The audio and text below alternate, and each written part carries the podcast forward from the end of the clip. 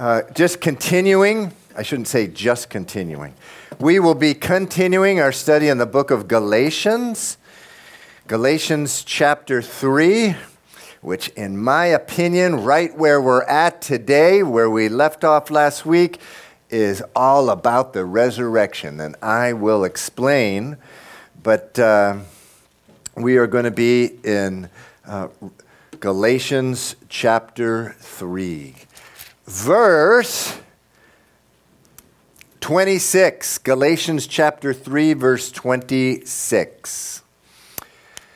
If you need a Bible, raise your hand. Anyone need a Bible? Raise your hand. Spanish or English? You can raise your hand. Galatians chapter 3, verse 26 says, For you are all sons of God through faith in Christ Jesus. Victoria, can we have that first, that first verse? It says in Galatians 3:26 it says you are all sons and daughters of God through faith in Christ Jesus. So where you read there in the New King James version it says for you are all sons the Greek in which this the Bible was written it's similar to Spanish. So um, I have five kids. I have a boy and four girls. And if I say to them, hijos, sons, one of my daughters is not going to say, uh, ¿Por qué me llamas hijo? Why are you calling me a son? Uh, because in, in, in Spanish, as in other languages, um, if, if you have brothers and sisters uh, together, you say hermanos. Well, the Greek is the same way. So you're reading, you're reading, it says in verse 26, for you are all sons. What it really should say is, for you are all sons and daughters. This is the NASB, it has a uh, italics. You're all sons and daughters. You get that, Calvary Chapel. You are all sons and daughters of God through faith in Christ Jesus. Let's continue.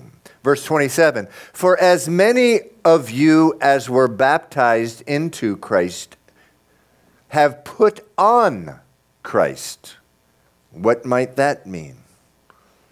Again, for as many of you as were baptized into Christ have put on Christ. There is neither Jew nor Greek there is neither slave nor free, there's neither male nor female, for you are all one in Christ Jesus. And if you are Christ, then you are Abraham's seed and heirs according to the promise. Chapter 4, verse 1. Remember, there's no break when this was originally written. This is just a continuous letter, no numbers.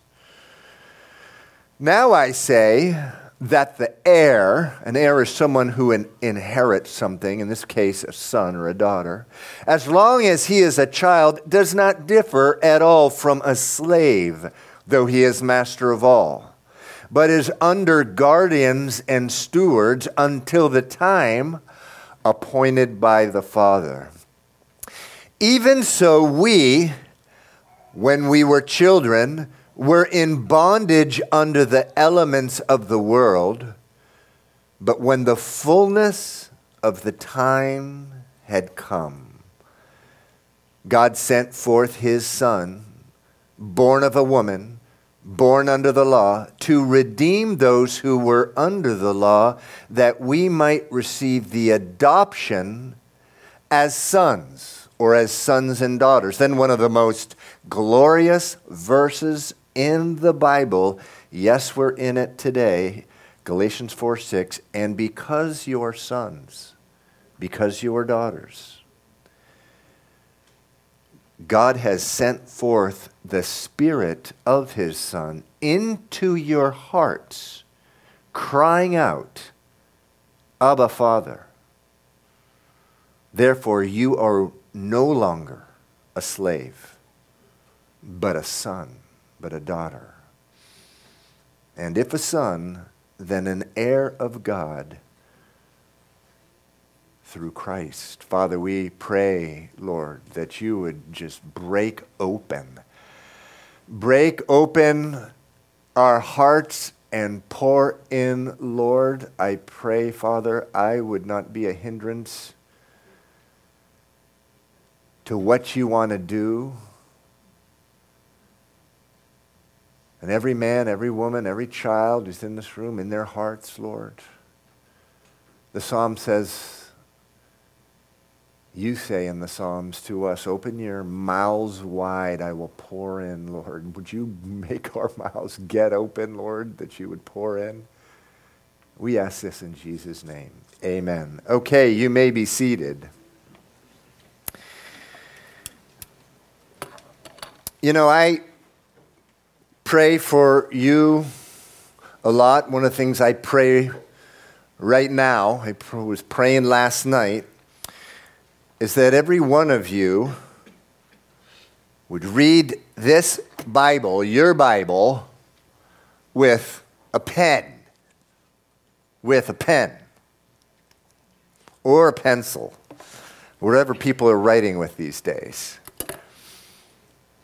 Throw your smartphone aside, get a Bible, and get a pen. Read it like that. Few things will make a, a pastor happier, more important, and few things will make the Lord happier than you reading your Bible with a pen. We have a discipleship course here at Calvary Chapel. It's the 2 7 small group discipleship course, 33 weeks. It's in the, uh, it's in the back. And the sign up for the, uh, the, the, discipleship group. We're starting, we start them up periodically all year um, round, all year round. And, and the first discipleship class of the 33 weeks, what do you learn? Someone shouted out. Some, one of you veterans. How many, how many of you have done, uh, probably half of you have done it. What do you do on the first day? How to mark up your Bible. That's the first day. And then we encourage it for the rest of the 33 weeks and then forever. And so you may ask, what do you mark up? That's a great question. There are several answers. One of them is this you circle words you see a lot, you circle words that keep coming up, you circle word, um, words that the Holy Spirit, who's the author of the Bible, has chosen to just put there a lot in this section of the Bible that you're in. Now, the section, the verses that we just read, 11 of them, Galatians chapter 3, verse 26 through Galatians 4 7, there's a word used 12 times in 11 verses. Anyone want to shout out what it is? Son. Or you could say son and daughter, or some form of it. 12 times in 11 verses. You have my permission if you have a pen to circle every one of them. They're highlighted in my Bible. And when you, the, the point being, and, and, and by the way, my wife started this way before I started this. Is, You got to circle the important words, uh, it, you know. And it, it, the reason is, is you circle them because what is God trying to say here? What is he trying to say to me here this morning, or if you happen to be reading the Bible in the afternoon, or this afternoon, or the evening, this evening? He, he's wanting me, uh, he, he's trying to tell me something. He, he, he's trying to tell me, it, it, this more or less uh, begins, it more or less ends uh, this morning. You're all sons and daughters of God. And that's because this morning, he wants you to know who have put your faith in Jesus Christ, God wants you to know that you're a son. You're a daughter. He wants you to know that. He puts it 12 times in 11 verses. He wants you to get that. I, I, I, labor often with people trying to get them just to, to get this very simple point. You are a son, you are a daughter of God. God is love. God loves you, and He created you to love Him back. God created you for that very purpose, to love Him. But to love Him not just with an ordinary love. I love basketball. No, not that kind of love. We're talking about the love that a son, that a daughter has for their father, a healthy father. I know some of you uh, did not have healthy father daughter, healthy um, um, father son relationships. That's not what this is talking about. That's not what he, why he tells you this 12 times in 11 verse. He wants you to love him as a loving, faithful father, as a father who's always there for you. Read your Bible with your pen. So, why do we make such a big deal about Easter for the last 2,000 years? So much um, so, they changed the Sabbath, Christians did, from Saturday to Sunday, which is the Lord's Day. It's our Sabbath. It doesn't have to be.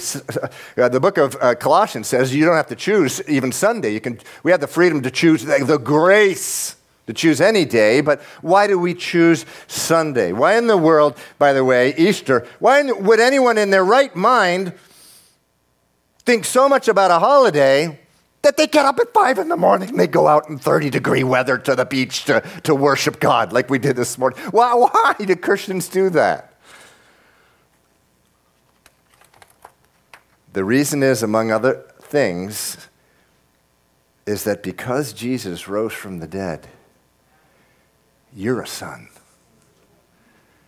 Because Jesus rose from the dead, you're a daughter. Or put the other way, if Jesus Christ did not rise from the dead, Christian,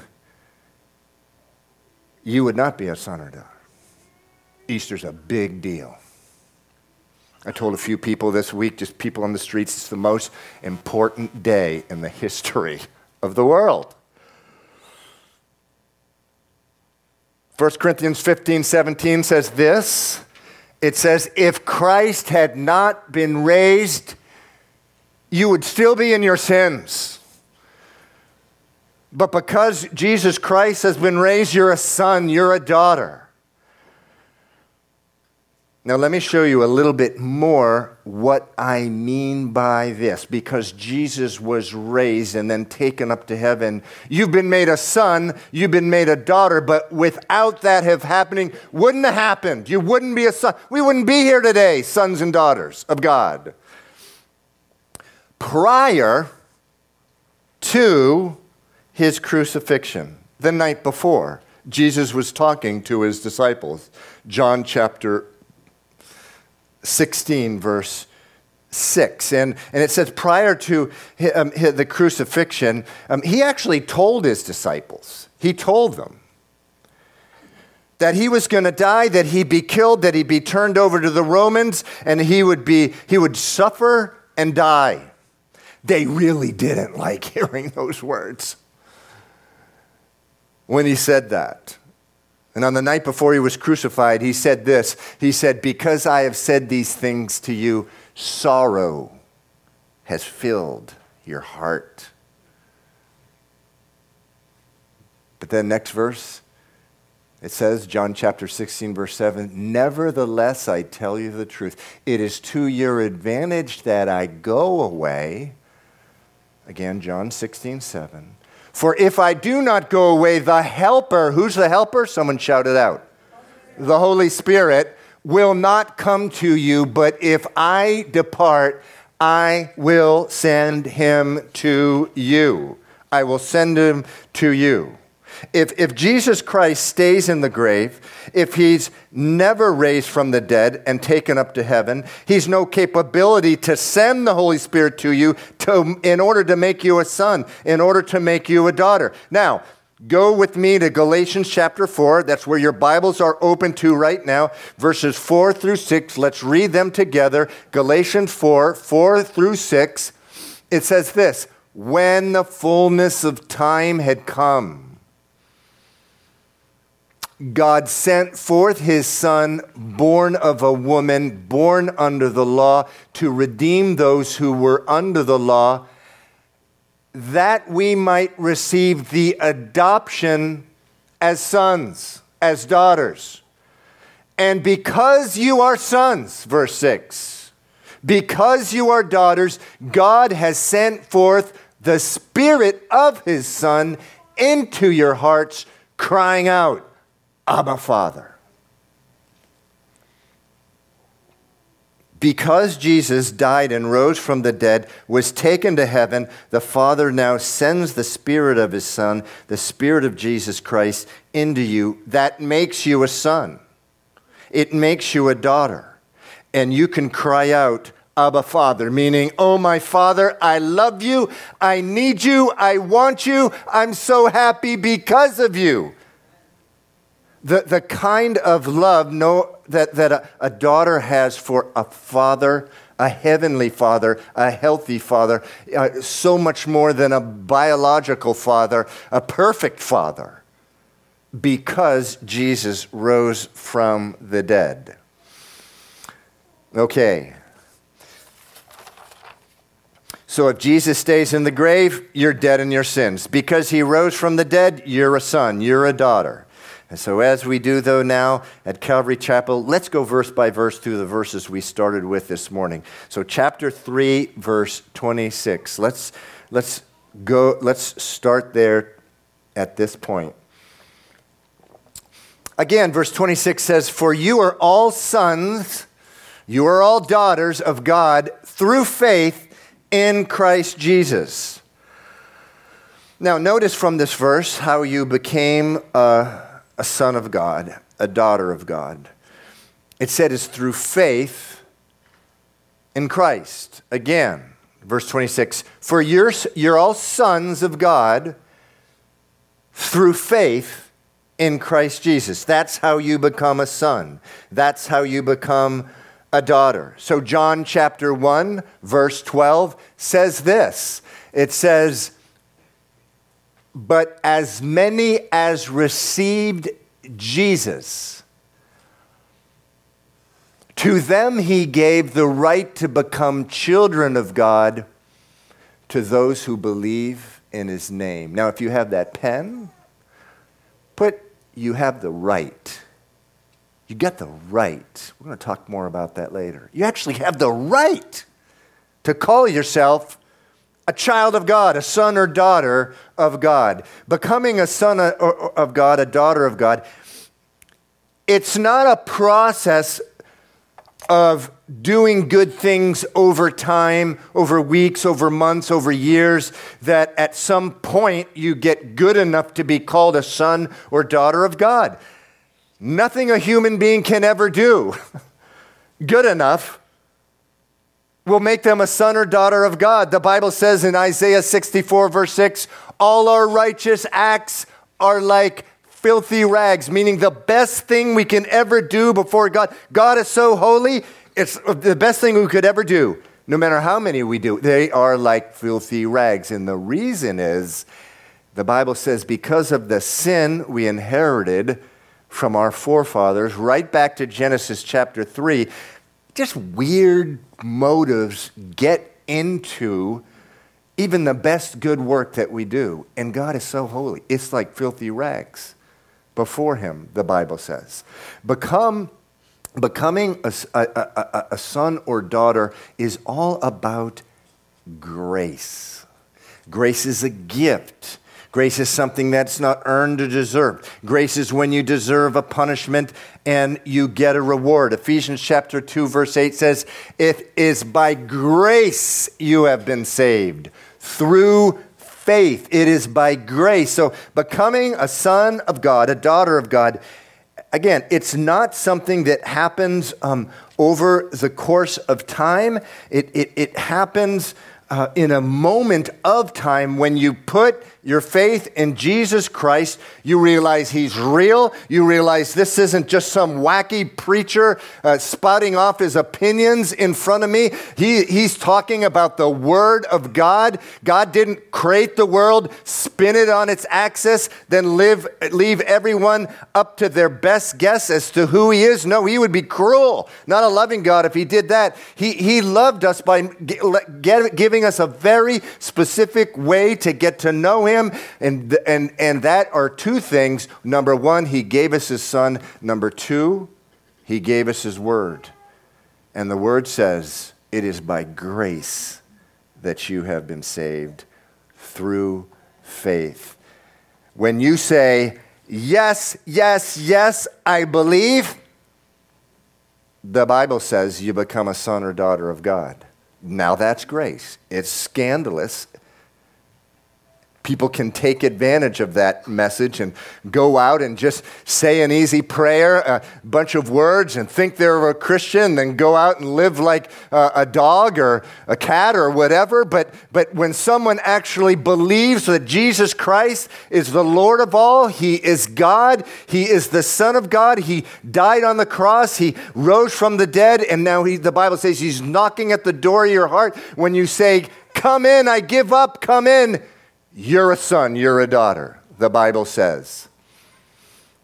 John 1:12 says this, but as many as received Jesus, to them he gave the right to become children of God, those who believe in his name.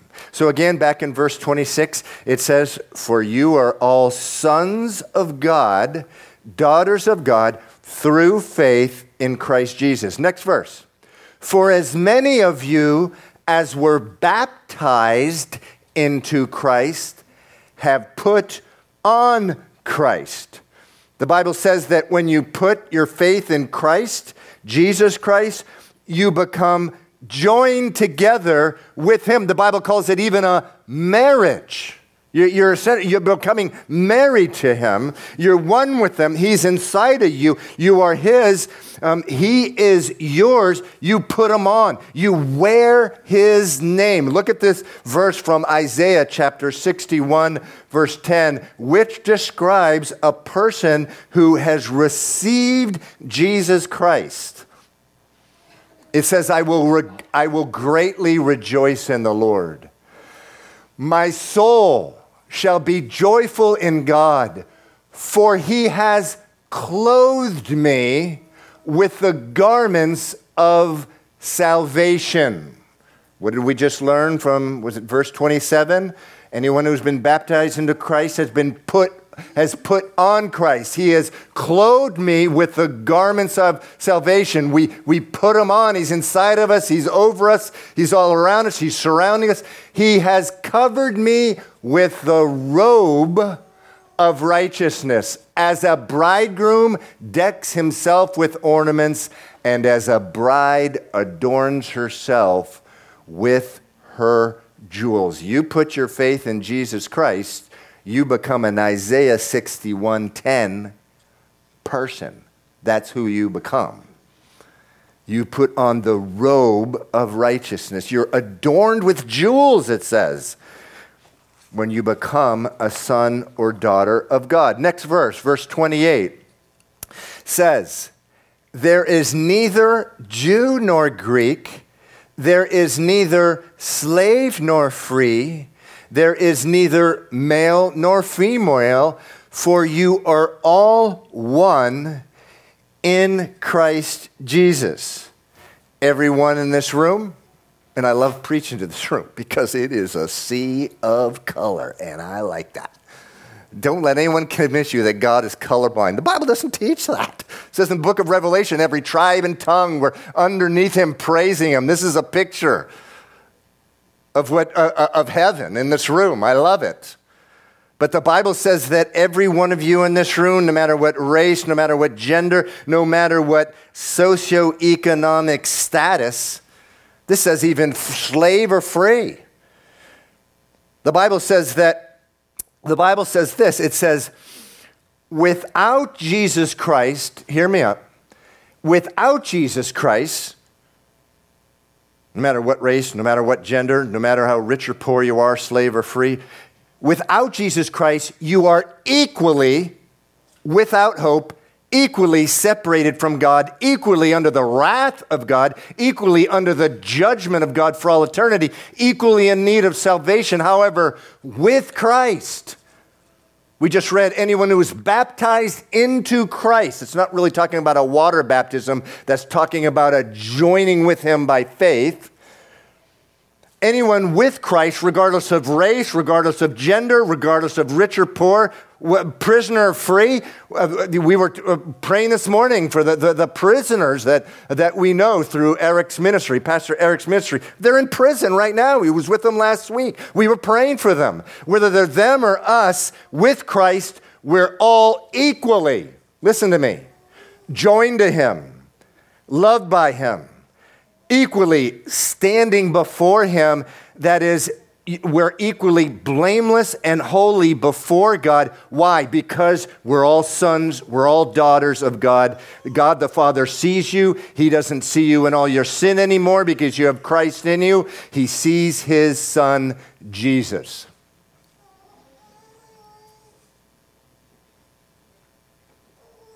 So, chapter, um, verse 28 and verse 29 says this there is neither Jew nor Greek. There's neither slave nor free. There's neither male nor female, for you are all one in Christ Jesus. Then verse 29 says, And if you are Christ, then you are Abraham's seed and heirs according to the promise. An heir is someone who in, inherits something. So it refers there in verse 29 to a promise. It says, If you are Christ, then you are Abraham's seed and heirs according to the promise. What promise? We studied that last week. If you weren't here, I recommend you listen to the, uh, the, the study online. The promise is this it's from Genesis. It's, it's from Genesis chapter 3, verses 28, uh, rather, ver, um, chapter 12, verse 3. It says, In your seed, this is God speaking to Abraham, all the families of the earth shall be blessed. In your seed, meaning Abraham's descendants, this is God speaking to Abraham.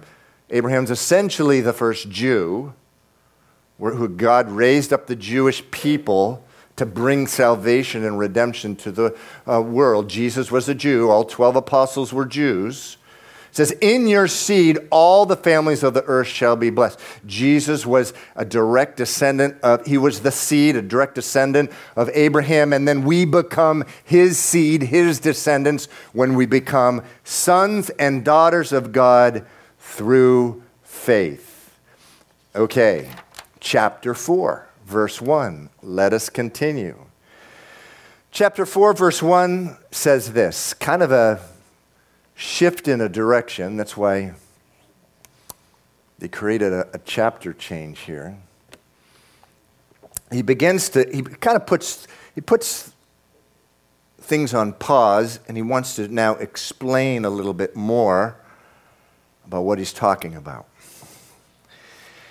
He says, Now I say that the heir, now remember, an heir is someone who inherits something, in this case, a son or a daughter. Now I say that the heir, as long as he is a child, does not differ at all from a slave, though he is master of all, but is under guardians, meaning people who take care of him, and stewards, people who tutor him and educate him until the time appointed by the Father. Even so, we, when we were children, we were in bondage. We were in chains. The word is slavery. We were in slavery under the elements of the world. So he's using the image of slavery here. At the time Paul wrote this letter, in the Roman Empire, about 20 to 40 percent of people were slaves and there was no specific race.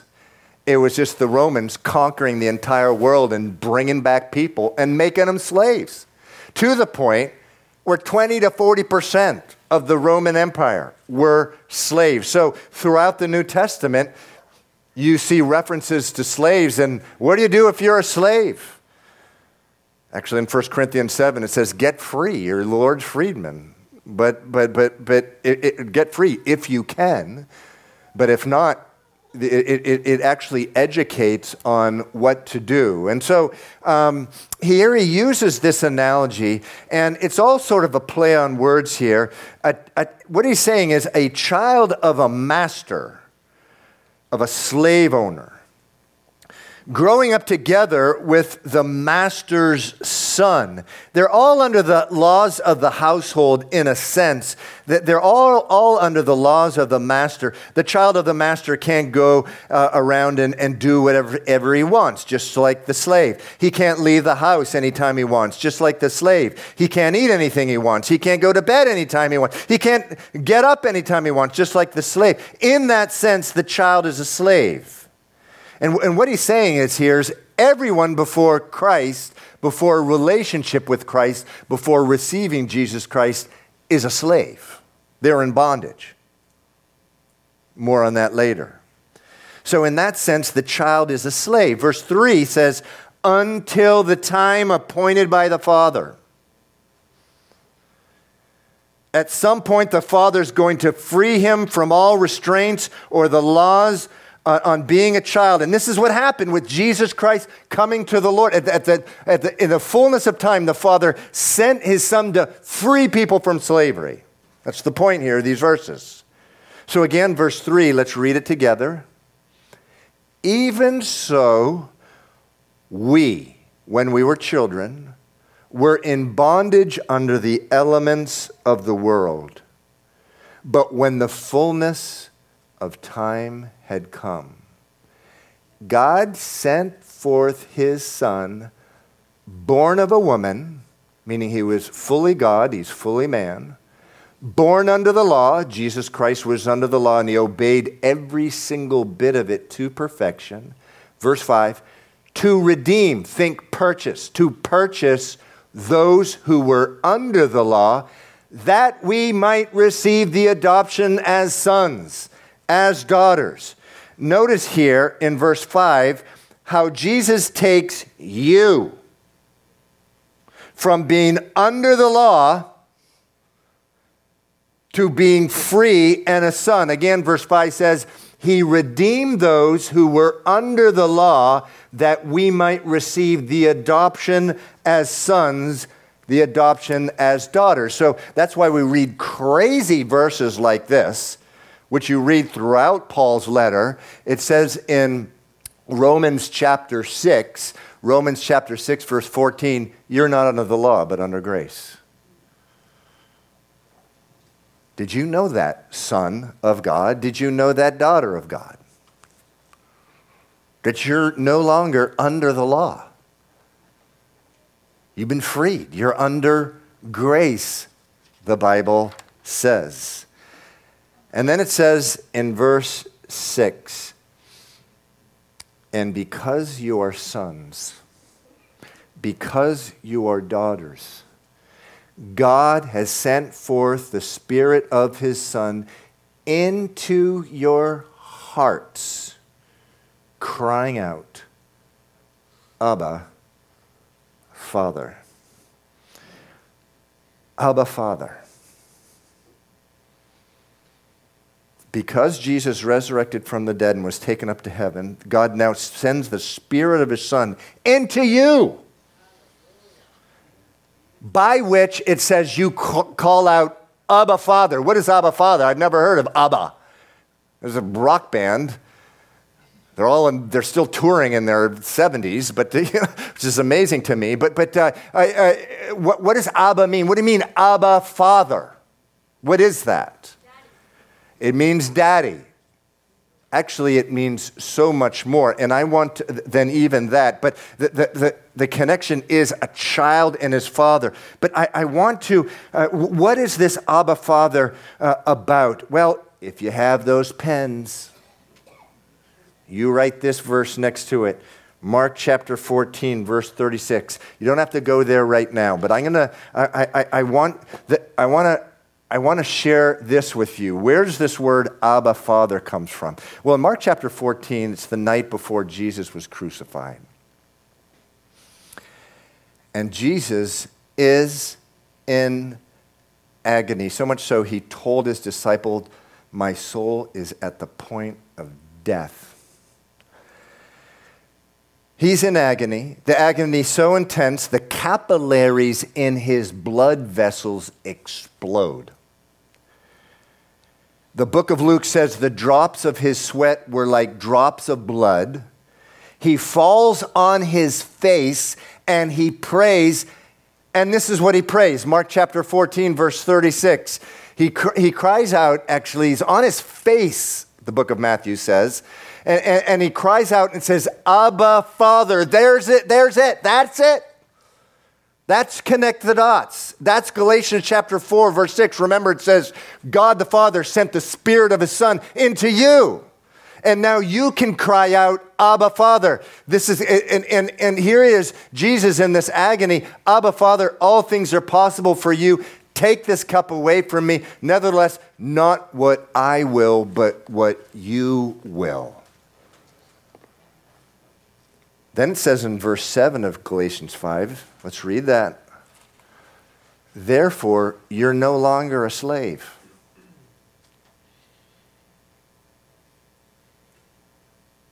You're no longer a slave. But you're a son. You're a daughter.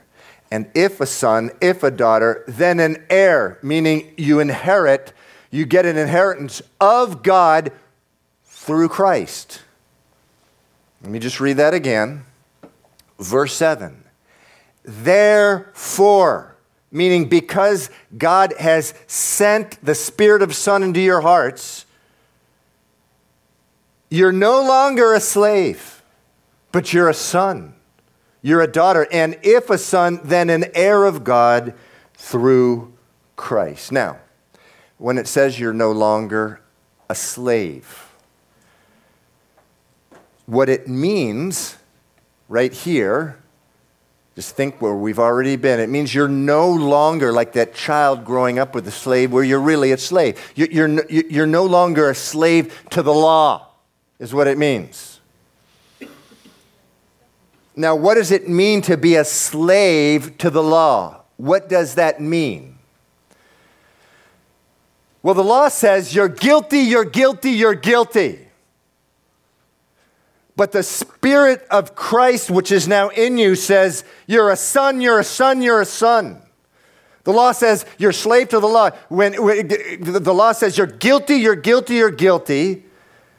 The Spirit says you're a son, you're a son, you're a daughter, you're a daughter. Um, the law says you're under a curse. That's where we were last week. You're under a curse, you're under a curse, you're under a curse. The Spirit of God says Christ became a curse for you. Christ became a curse for you. Christ became a curse for you.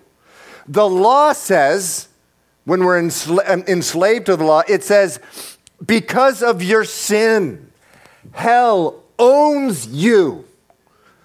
Because of your sin, hell owns you. Because of your sin, hell owns you. But the Spirit of God says, because of the cross, Jesus owns you. Because of the cross, Jesus owns you. We just read it. He purchased you on the cross. The Spirit of God says, because of the cross, He owns you. The law, the law says you fall short, and everybody around you is against you. They just look at you and they're against you. They, they don't approve of you, they don't admire you, they despise you.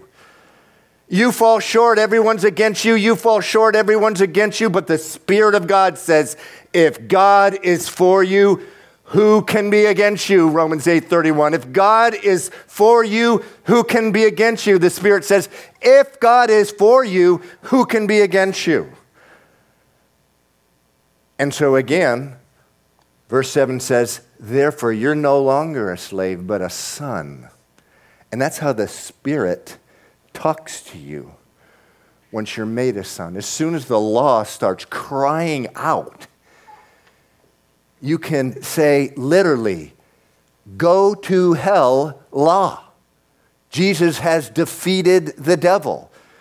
1 John chapter 3 says, For this purpose, Jesus Christ came into the world to destroy the works of the devil. Go to hell, devil, and all your lies.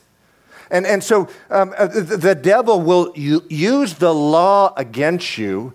Do not this, do not this, do not this, do this, do this, do this. But the Spirit of God frees you. Frees you. So I want to just close. I want to close uh, this morning with this verse once again, verse 6 has a verse, by the way, in Romans chapter 8, almost identical to this.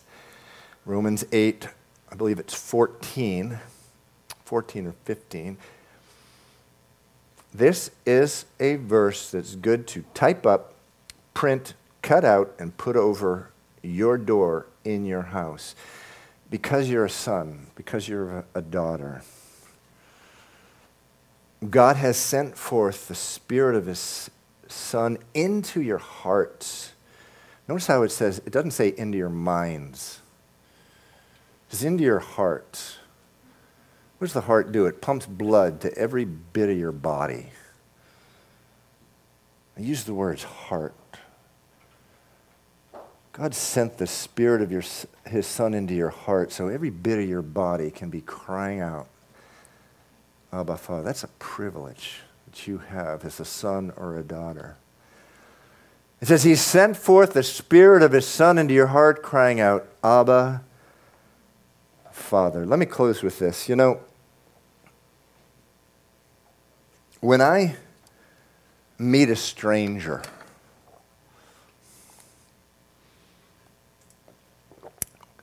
someone I've never met, and I am able to spend some time with them,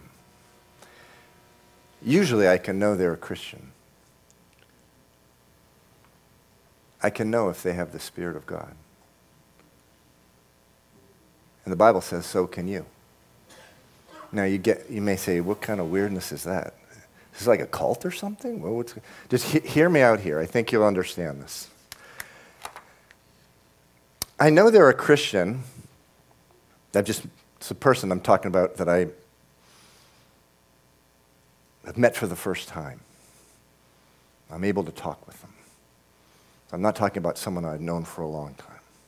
How do I know? How do I know that they have the Spirit of God?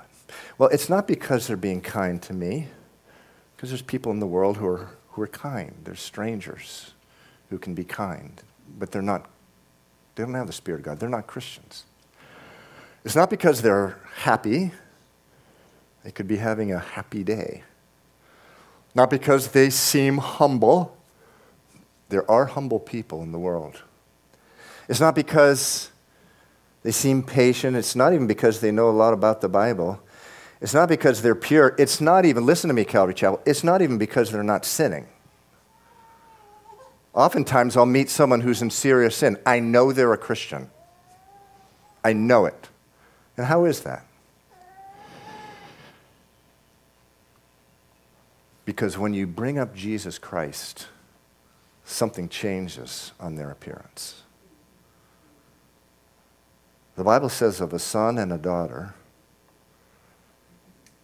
that the Spirit, the Father sent the Spirit of His Son into their hearts, and they cry out, Abba, Father. So, what goes on? You start talking with them about Jesus Christ, and for example, someone who's in some deep sin, whatever it may be, man, they become transformed and they just long for their Father.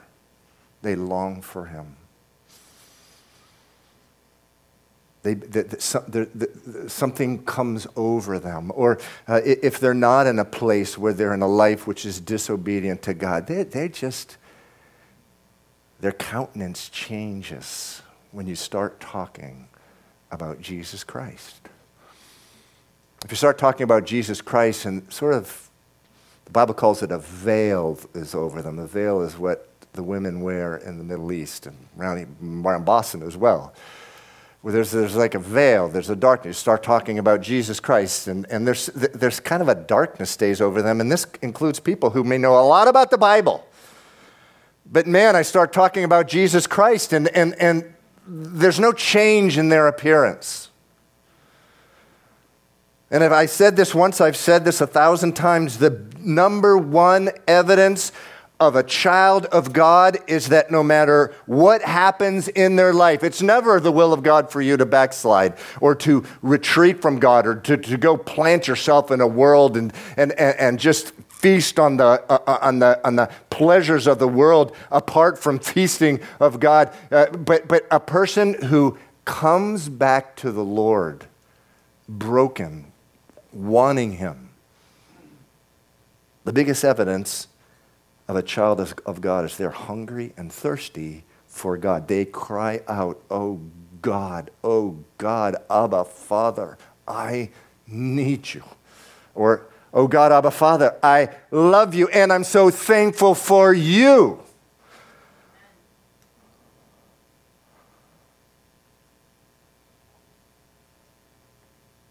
God the Father sent the Spirit of His Son into your hearts, and then you, you, you cry out, Oh, Father, Abba, Father. Yes, speaking daddy, but even more than that, just uh, uh, uniquely of the, the, the love a son or a daughter has for a perfectly loving and faithful father.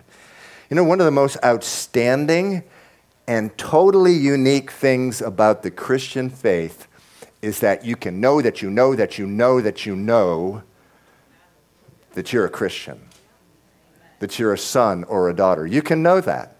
There's a fascinating um, Larry King. He's passed away, but he was a good. That guy was a good interviewer. He was Jewish, by the way, and he would interview people. And he got uh, he he had an interview session one time, and it was. Um, like seven different religions. What happens after you die? And uh, everyone was all over the place except the man who was a Christian, and just with authority, he said, This is what happens after you die.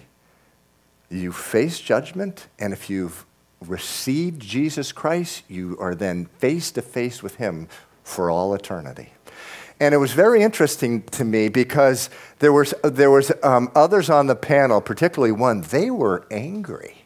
Like, who are you? What kind of presumption do you have that you can know right now that you're a son or a daughter? And I understand, I get it. Now, the reason they're angry and upset is because their whole system of religion is based upon good works and trying to be good enough for God. And how do I know that in the final phase I'm going to be good enough? You can't know, but you can know the Bible says, because it says in Romans 10, verse 9, if a man or woman uh, confesses with their mouth that Jesus Christ is their Lord and believes in their heart that God raised him from the dead, they're saved. And you can know. And you can know um, among other reasons because the spirit of god then comes into you and the bible says in romans chapter 8 that the spirit witnesses with our spirit that we are children of god calvary chapel What's so great about Easter, about Resurrection Sunday? Because it happened, because it happened, because Jesus rose from the dead, you are now through faith a son of God. You are a daughter of God. So we're going to have communion at this time. If the worship team can come up at this time. And if you've been asked to pray, if you can come up as well. Underneath your seats is this, and it's both the bread and the grape juice. So if you can just get it ready. Now, I would not be doing my job. I, am so thankful because when I was about 16 or 17 year old, for the first time in my entire life, there was a man speaking in a pulpit in, in the church that we happened to visit who actually told me the truth. Never heard the truth before. The truth I'd grown up with my whole life, including churches west of the city here, was that everybody is a child of God. The Bible says that is not the case. The Bible says that we are born into the world dead in our relationship with God and actually, believe it or not, enemies of God. But that God so loved the world, he sent his only Son, that if you believe in him, you become a son, you become a daughter. Maybe you've never done that in your life. Maybe you have never put your faith in Jesus Christ. Where did we start with today? We started with Galatians chapter 3, verse uh, 27, which says, uh, rather, uh, verse 26, which says, You're all sons of God through faith in Jesus Christ. Maybe you've never put your faith, your trust, your eternal destiny, your whole life, you've never given it to Jesus. You've never said, Jesus, come in and take over. If that's the case, while the worship team is playing, come up. It happens in a moment of time where someone puts their faith in Christ, and the Bible says Jesus then invades your life through the Holy Spirit and he takes possession of your life. If you've never done that, come on. Come up, talk with me. But if there's any other thing that you would like to pray about before communion, the Bible does say before a man or woman has communion, let them examine themselves. Because what you don't want to do, Jesus, Jesus died not only to pay the penalty for your sin, but to give you power over sin and to continue in a lifestyle of sin. The Bible says that you're trampling on the cross and what Jesus did for you, and you don't want to take communion unless you let go of that thing. This is a time of examining yourself prior to communion. If you'd like prayer to overcome something in your life that is trampling on the cross. And I, I, I, I often say this it could be anxiety and fear that just doesn't go away. The Bible says God did not give you a spirit of fear, but love, power, and a sound mind. The cross purchased that for you. If you'd like prayer for that. Or maybe it's something much, much more serious than that. I've shared with you guys before some of the serious stuff from my past, all covered in the blood. But if you want to come up and just, you don't have to be specific, just pray. Again, examine yourself before communion. Why don't you stand up? We're going to sing.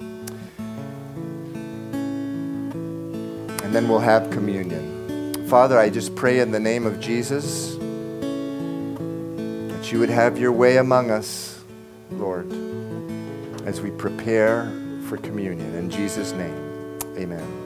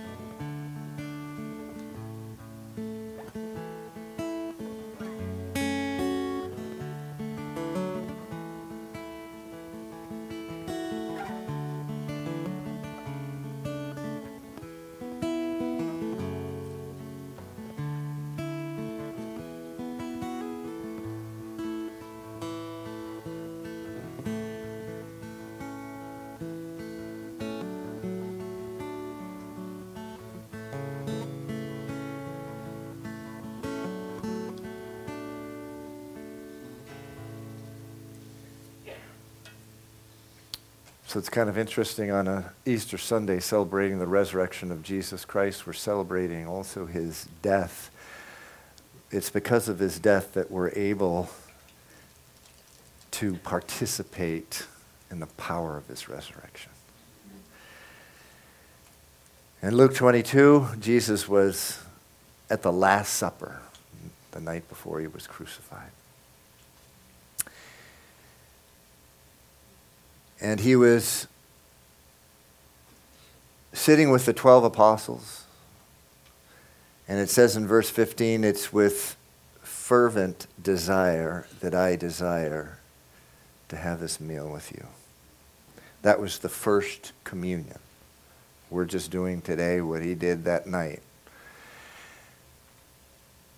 The amazing thing to me, I say this all the time, is that Judas was sitting at the table. I tell you, if Judas, my, if someone was Judas to me and they were sitting at a table, I wouldn't be thinking about anything other than that Judas. But he's able to basically not let anything get in the way with what he calls his great desire, his great love to have fellowship with them. That is how much God loves you. That's how much he loves you. Christianity is not a religion, it's a relationship with you. So much so that if his Judas, his Judas is sitting right next to him, he doesn't care. He just wants to love you and have a relationship with you. That's what happened at the first communion. And it says that he took the cup and gave thanks and said, Take this and divide it among yourself, for I say to you, I will not drink of the fruit of the vine until the kingdom of God comes. But then he says he took the bread and he gave thanks, he broke it, he gave it to them, and saying, This is my body, which is given for you. Do this in remembrance of me. So let's have the bread together. Verse 20 of Luke chapter 22 says, Likewise, he also took the cup after supper saying, This cup is the new covenant in my blood. The new covenant, the old covenant and the new covenant were always about grace, but in the new covenant, it's the Holy Spirit. It's the Spirit of Christ that is in us that makes the new covenant so much better than the old one. He says, It's the new covenant in my blood, which I am going to shed for you. So let's uh, drink Father, we thank you in the name of Jesus. We thank you, we thank you, we thank you. We thank you for that salvation has come into this house today. Praise you, Lord, for that. And I also thank you, Lord,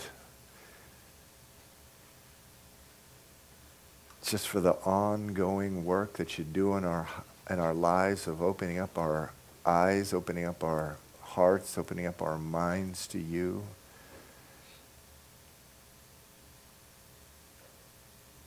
That this, in this world, before your return or before we die, can continue to be about going from glory to glory. The Bible says the righteous man may have many troubles, but the Lord delivers them from them all. You're with us in them. We thank you for your presence. We thank you for being with us today. And I pray this in Jesus' name. Amen. Listen, if you don't have